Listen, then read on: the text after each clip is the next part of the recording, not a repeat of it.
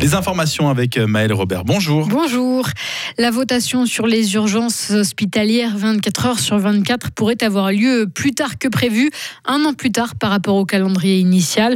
En cause, le gouvernement fribourgeois qui demande aujourd'hui un délai supplémentaire au Parlement. Il a besoin de plus de temps pour finaliser un contre-projet dans ce dossier important pour la santé dans la région. Les députés vont maintenant trancher.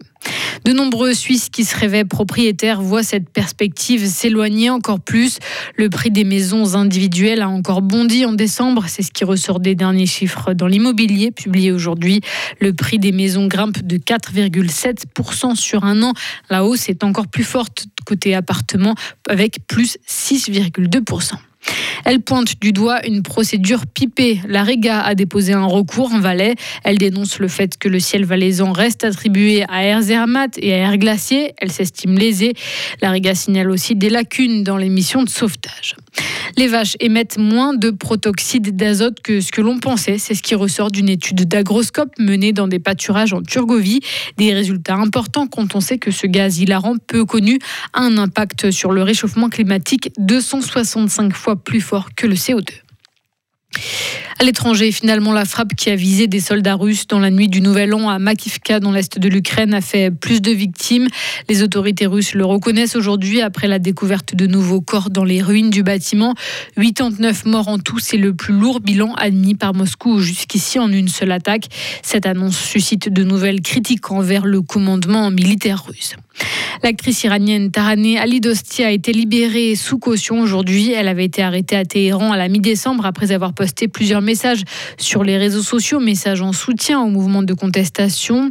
Sa libération était réclamée par 500 personnalités du monde du cinéma, dont l'actrice française Marion Cotillard ou encore le réalisateur espagnol Pedro Almodovar. Libération de prisonniers, organisation d'élections libres. La birmane annonce une série de mesures d'ouverture à l'occasion des célébrations du 75e anniversaire de l'indépendance du pays. Une imposture ont déjà dénoncé les États-Unis. Ces annonces interviennent quelques jours seulement après la condamnation de l'ex-dirigeante civile Aung San Suu Kyi à 7 ans de prison supplémentaire. En Somalie, un double attentat suicide a fait 19 morts, dont des civils. Il est survenu ce matin dans le centre du pays où a débuté il y a plusieurs mois une vaste offensive contre les rebelles.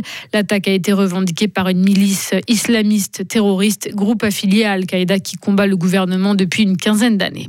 Et puis, retour en Suisse où le poisson de l'année vient d'être désigné. L'heureux élu, c'est le brochet. La Fédération suisse de pêche voit en lui un vrai costaud. Le brochet peut mesurer, il faut dire, plus d'un mètre trente de long et peser plus de 20 kilos. Ces populations sont stables depuis le début des années 2000. Un peu plus gros que l'insecte d'hier, hein, qui avait été aussi. Euh, oui, c'est ça, le dipode. une sorte de petit criquet. criquet bleu, voilà, c'est ça, effectivement. C'est pas le même gabarit, effectivement. Absolument. Le criquet va être plutôt le repas du brochet. Voilà, plutôt, c'est dans, ce sens-là. Absolument. Merci beaucoup, Maël Robert. À tout à l'heure, à 18h. À tout à l'heure, oui. Retrouvez toute l'info sur frappe et frappe.ch.